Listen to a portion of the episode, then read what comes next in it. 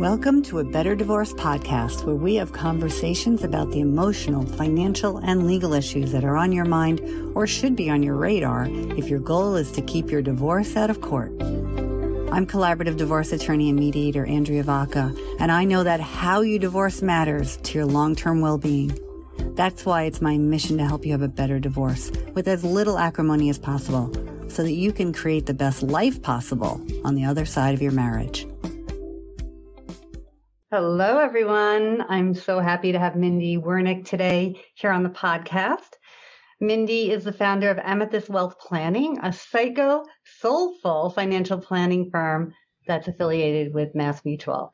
Her firm's mission is to provide clients with creative financial strategies that bring them comfort and clarity and confidence.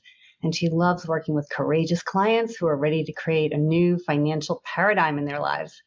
Mindi, welcome to a Better Divorce podcast. Thank you, Andrea. I'm so happy to be here. Great to have you.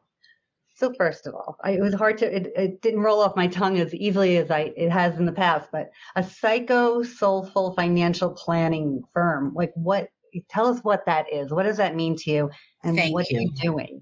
So first off, um, you know, it is a mouthful. It took me a while, but the concept is dear to my heart and I actually coined the term myself pun intended. Um, so a psycho soulful financial planning firm, what that means is we blend the mathematics of personal finance, all the numbers, with the magic of the human story, with people's spirit, their psychology, and create a space for them to talk about not just their money, not just their personal finances, but their emotions around money, their emotions around personal finances, what money means to them, what abundance means to them, and create a, a space that values both sides of the story. Right. Both sides of um, psychological and soulful, what, what it means to them and what it is and what's actually. That's right. That's right. They say that people make financial decisions based on emotion and they use the intellect to back it up. So a lot of times people are just looking at their money just as really on the linear on a linear uh, playing field, and it's really not enough because if you just look at numbers, how much you need to save, where bucket it needs to go into, people are still left very confused and they don't take action because there's a lot of backstory, uh, baggage, uh, overwhelm. And unless you deal with that, I really can't help people move forward with their finances. And we see that so much in divorce. You know, that's why I'm such a big um, um, um, cheerleader for the team approach to divorce. I, I always want to have a financial advisor on the team, um, a, a, mental health professional on the team, and the lawyers on the team. Because if you're not properly dealing with the emotional issues around money and what security means to you, and what that money means to you, and what your what your future looks like and what happened in the past around money. If you're not dealing with all that, you can't make the right decisions for your divorce. And you're going to make maybe the wrong ones or insufficient ones. And you're not going to be happy on the other side. So we have to bring out we have to bring out the meaning now during the divorce. So how if someone's thinking about a psycho soulful financial plan, how can that how do you think that could help someone in the divorce process? Of course. So first of all let's not leave out the numbers and the finance piece of this. How much does your lifestyle cost? I've seen divorce clients walk away from a divorce with very little. They do not understand that the amount of money they have and the amount of alimony they'll get will make a huge difference down the road so they just really want to get out. They make any decision possible. They come to me and say, This is what I have. And and I said, Well, why did you negotiate that? And they said, I just wanted to be done with this. And they don't understand the long term uh, effects of if you don't have enough money for your lifestyle, what's going to be the plan? Are you going to pull back on lifestyle? Are you going to start working when you haven't worked in 15 or 20 years? What exactly is going to happen here? So the numbers and, and the financial piece and explaining how money works is super critical here. Also, a lot of times there was power struggles in the relationship around money. Maybe the person uh, that I'm dealing with hasn't yet actually managed their own money. Sometimes there's something called the learned helplessness around money. They just toss up their hands, say, oh, someone else takes care of it. And now they're being forced to actually come to the table, look at their numbers, look at their lifestyle, and learn about taking care of themselves financially. Right. And, you know, if you were you know, if you were the moneyed spouse, you're going to have different, or, you know, moneyed spouse, meaning you earned more or you had more access to money during the marriage. Um, we call that the moneyed spouse or the, the less moneyed spouse who didn't have as much control or access to money, maybe because they didn't work, um, or didn't work in a, as high a paid job. Mm-hmm. They're going to have very different emotions around the money. The person who has, who had more of it and, and like, love to see the assets growing is now going to feel like it's been taken away from them. And the one who didn't have any control or didn't really understand what the financial plan was could be, get very scared and not understand what this money means or what it really can do. You know, not really understand how it could provide for their life. But I think what you said about, you know, people giving up too much or giving too little and being very um, disappointed because they they didn't they either the emotions of guilt came in or frustration, um, anger, resentment. So they either take too much or give too much or take too little because there are all these emotions flowing around around the couple. And um, we don't want you to wake up in a year or less and say, what did I do?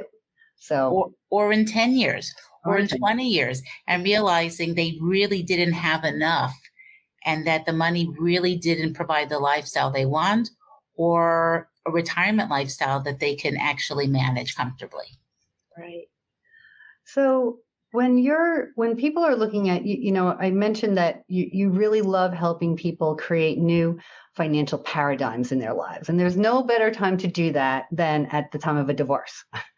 right. So um, you know, how, how, would you imagine somebody can view a divorce as an opportunity mm-hmm. to reevaluate their relationship with money? so, you- just as divorce is a transition time and you're evaluating relationships with uh, significant others, with partners, it's an opportunity to look at all relationships. And that includes the relationship with money.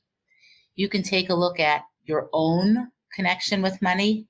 You can look at how did my parents handle finance? Was it a source of stress in my home growing up? Was it spoken about? Was it not spoken about? Were there a lot of arguments around it. It's an opportunity to see in my relationship, did I recreate my parents with money? Maybe now I can realize maybe that was part of the problem. Maybe the power differential, maybe the money issues was something that was added to the relationship dissolving. Right. And now it's an opportunity to create my life new. I can create everything new. And that includes how I handle money, my beliefs around money, my beliefs around deserving abundance and a good life. And so it's an opportunity to pause, reflect, reevaluate. What have I done before? What no longer serves me? And how would I like things to play out moving forward? Yeah, the, um, the, you know, it, sometimes it, thinking about did I have reinvent my parents' relationship with money? And I've had clients who um, married um, people that were not never really um, took control of their own like they were kind of dependent on uh, spouses that never were really worth or depending on mm-hmm. like they never really came up you know it was like everyone was pretending everything was working mm-hmm. but nothing was working and if you and when they look back in it i've had clients say you know it's very similar to the, kind of the the world I grew up in. Um, it was like on surface, it looked like everything was okay, but really there was no financial security anywhere, wow. which is really interesting. Um, but you, when we were talking previously, you mentioned um, you used the word financial garden. You know, how can you tend to your financial garden in a conscious way? So, can you say a little bit more about that? Like, what of is course. in your financial garden? Of course, of course. So, again, I like to play with um, growth, spiritual development, personal development, financial development. So I believe that your spiritual life and financial life should grow in harmony, and tending your financial garden is a sacred act. What does that mean? Most of us have routines and rituals around self care. That could be our health, our exercise, how much rest we get, our spiritual lives, how much time we spend in nature, meditating, yoga. What I'm suggesting is we can create the same types of rituals and routine around money. That's tending your financial garden. How often do you check, do you check your bank statements, your bank balances? What's in your investment accounts? How much you're spending this month? That's a way to tend to it and to create maybe some ritual around it. Maybe sit down with your computer when you're going to check your statements and light a candle. Have a cup of tea. Make it something that's positive. Maybe connect it. James Clear, Atomic Habits, he says if you're starting a new habit, always connect it with a habit you already do. So for myself, after I do journal writing, I change, I check my bank account. This way, it's already connected. I know exactly what time of day it comes in. Mm. I'm, we're a family of five. There's a lot going on, money coming in and out, and I just want to know what's happening right. and just feel connected to it. Interesting. So, tending your financial garden can mean giving it time, attention, and prioritizing it the same way you would your garden. You don't have to garden every day, but you do have to do it regularly if you want your garden to grow. Right. If you want those crops for the future, or if you want to be able to bake that cake later with the berries you grew or something. Um, yeah. So getting clarity around what where you are, what what's happening day to day, month to month, understanding your financial situation, um, paying attention when when it needs t- attending, right? Um, and and someone who's I, I someone who's going through a divorce that can be very empowering too to start paying more attention to their financial situation and understanding where they are now and where they need to go um, and how to get there. Um, what about someone who, you know, do you ever see people who, after the divorce, now they've, you know, everything's been divided and now they have more money than they've ever had. And, you know, which is a wonderful thing to have, you know, accomplishment, you know, that you've, you've left a marriage and you have, you know, excess money to, to, to use and invest. Um, you know, but it could also be hard, I would imagine, if they've never during the marriage weren't making decisions around money. So how do you help somebody in that situation? What what do you advise them to do? That's a great question. First off, to, yeah. First of all, just to acknowledge, I help them acknowledge that it feels overwhelming to be a steward of wealth, right? Because past basic expenses, what else do they want their money to do for them? a lot of times I find that they want to give it away with excess because they're just not comfortable. They're just not comfortable having wealth. They don't think they can make good decisions. They don't think they're going to choose the right advisors. They think they're going to make mistakes. All mm. kinds of self doubt comes up. So what I recommend is first really uh, letting yourself know you can do this. You can do this. This is something learned. It's just like when I started on the Peloton. I never even, I don't even ride a bike let alone done a spinning class. Mm-hmm. My partner bought a bike and she says, We're doing, I, I, was so nervous to get on a Peloton. It doesn't even go anywhere. I was so nervous, right? But I just told myself, You're going to figure out the shoes. You're going to figure out this whole, right? Anything we start new is figure outable. We just have to tell ourselves we can do this. So that's the first thing. Second, just start tracking your expenses for a month, for two months, for three months. What are, how much does your life cost? What are the fun parts of your life that really add to lifestyle? You don't have to give up everything, but you don't have to live extravagantly either. Really see what are your fixed expenses monthly? It's going to look different from when you were in a marriage. What does it cost on my own? What does it cost with whatever I need to provide for my children? What are the fixed costs? What are the variable costs? Do I have hobbies? Do I have interests? Do I have vacation? Really wrap your brain around just cost. Then you mm-hmm. need to realize, well, this money is not just for today. It's to save. It's to invest. It's for my future. It's for my children's future. I may be taking care of elderly parents or siblings who have special needs. And you can get help. You can find a financial advisor that understands you, your backstory, what you're looking to accomplish, your goals. You could also join investment groups to get more educated on what's out there and just be around people who have a comfort level talking about money. Right. And you can read books, you can read articles, you can just show an interest. Just when people start eating better, they start reading more articles about it asking their friends, what books are you reading? What's the latest in, you know, uh, should we, we be intermittent fasting or not intermittent fasting? Ah, right. All those things. Just start making it a part of your conversation with friends and with family. Yeah.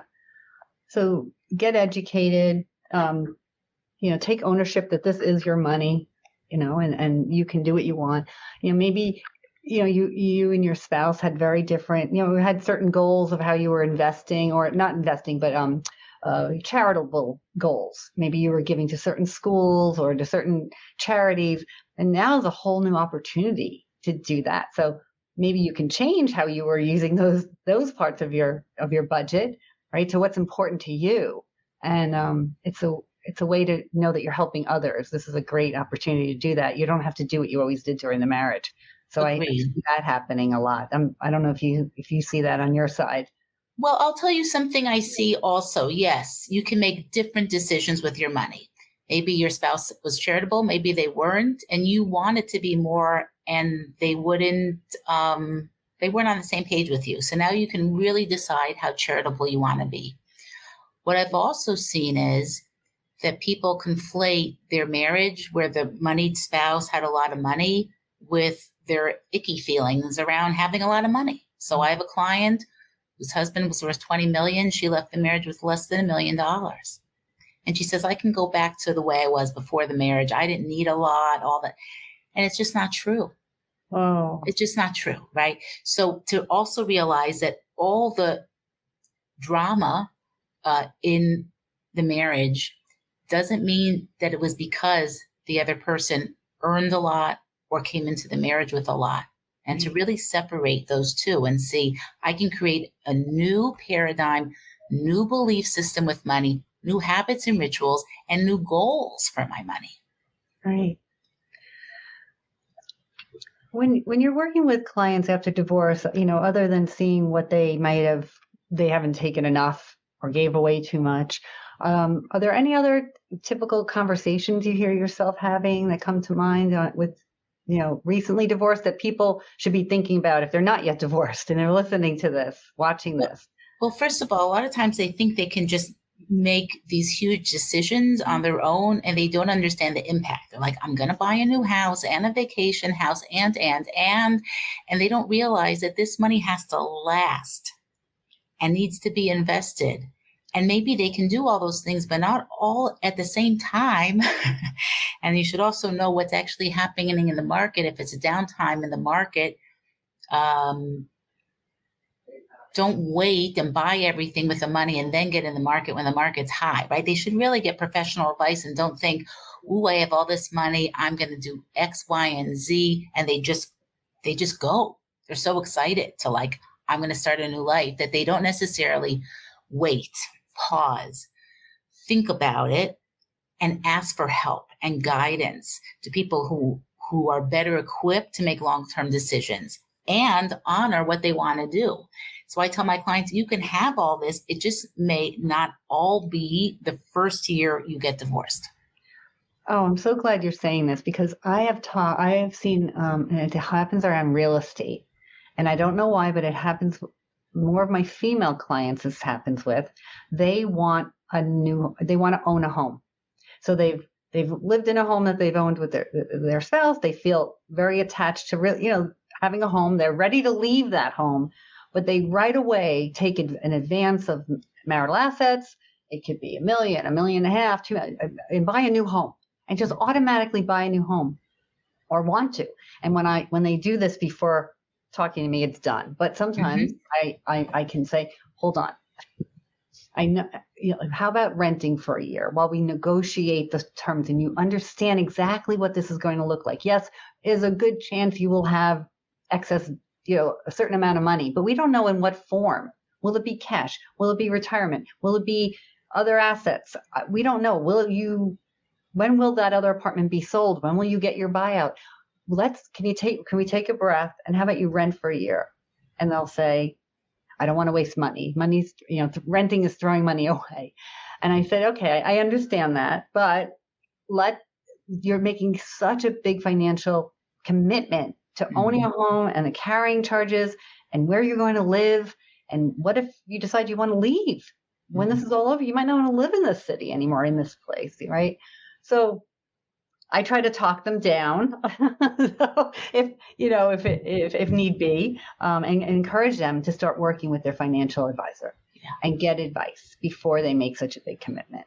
So, Well, I, I think why women gravitate towards uh, real estate is two reasons. One is a home is security. A home is comfort. A home they know how to create and create their their role in it. If you're renting, you don't feel tethered.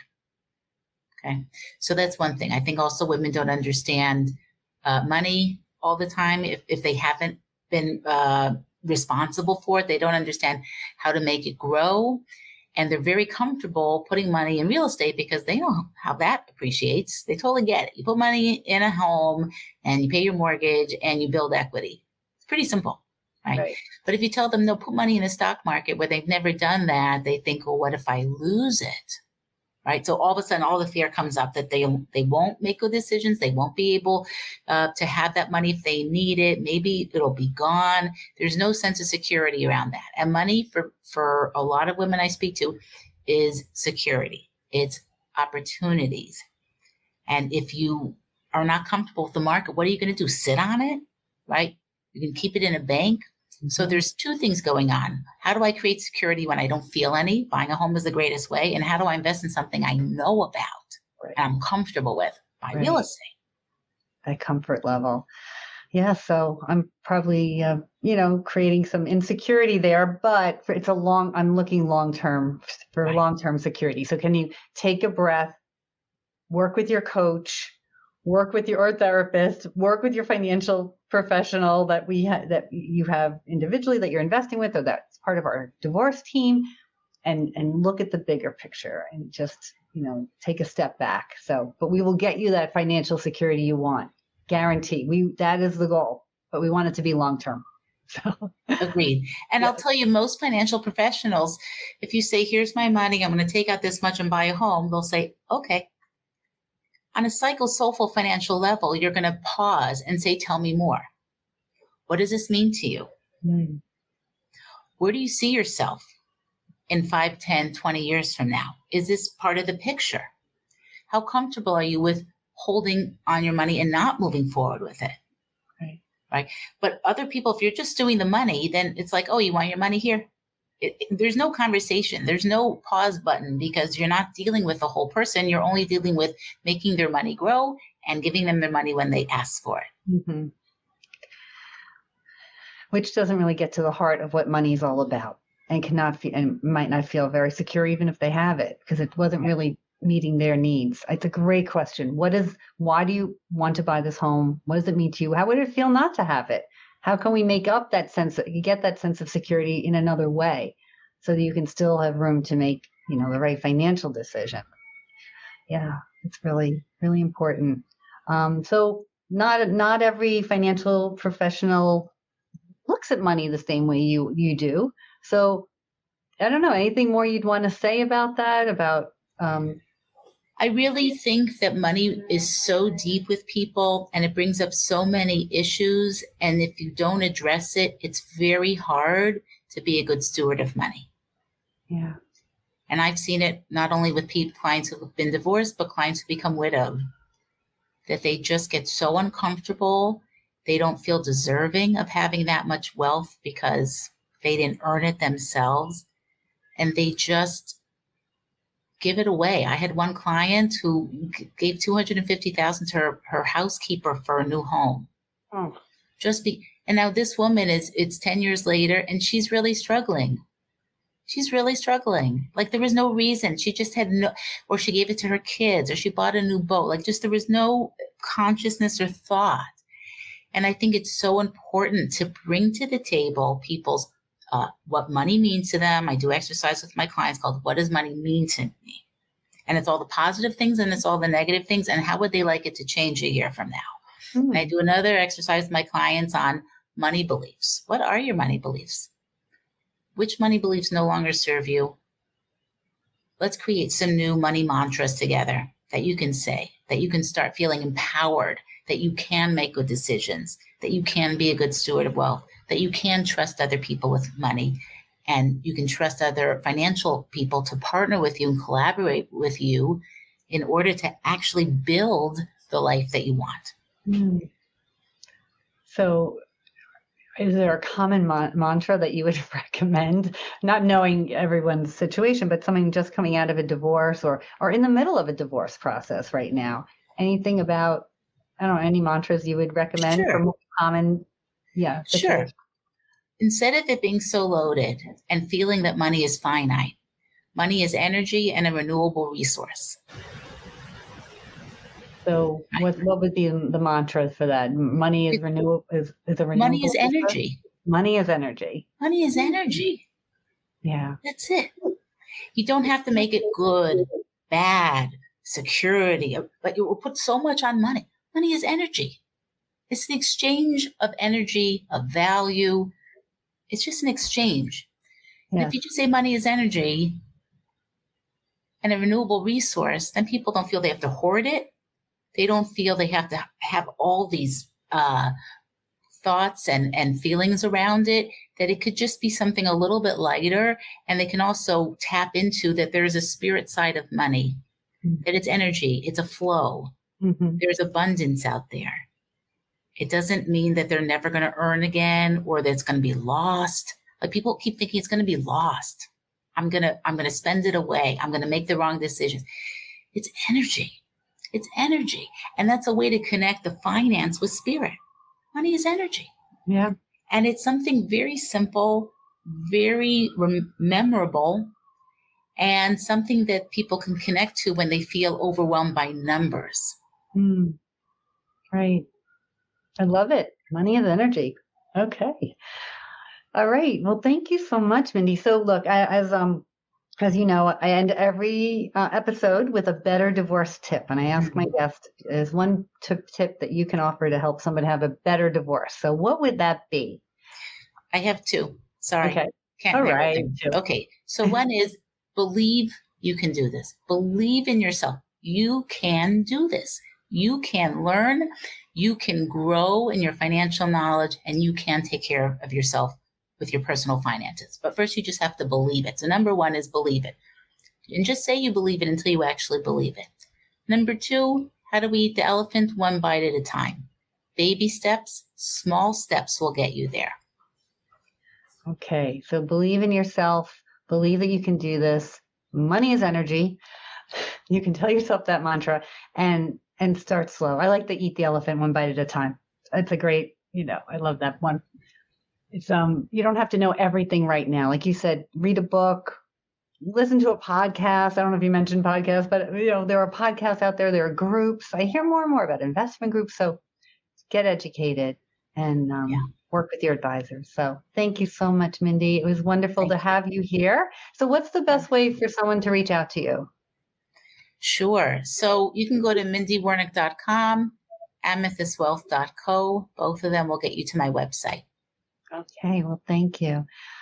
So, thank you, everyone. This has been another episode of a Better Divorce podcast. Thank you for tuning in, and we'll see you on the next episode. You've been tuning in to another episode of a Better Divorce podcast with Andrea Vacca. Thank you for subscribing, leaving your positive comments and reviews, and sharing the show with others. You can watch episodes at vaccalaw.com, YouTube, LinkedIn, and Facebook, and you can listen through Apple Podcasts, Spotify, Google Podcasts, and more. Bye for now, and remember, you can have a better divorce.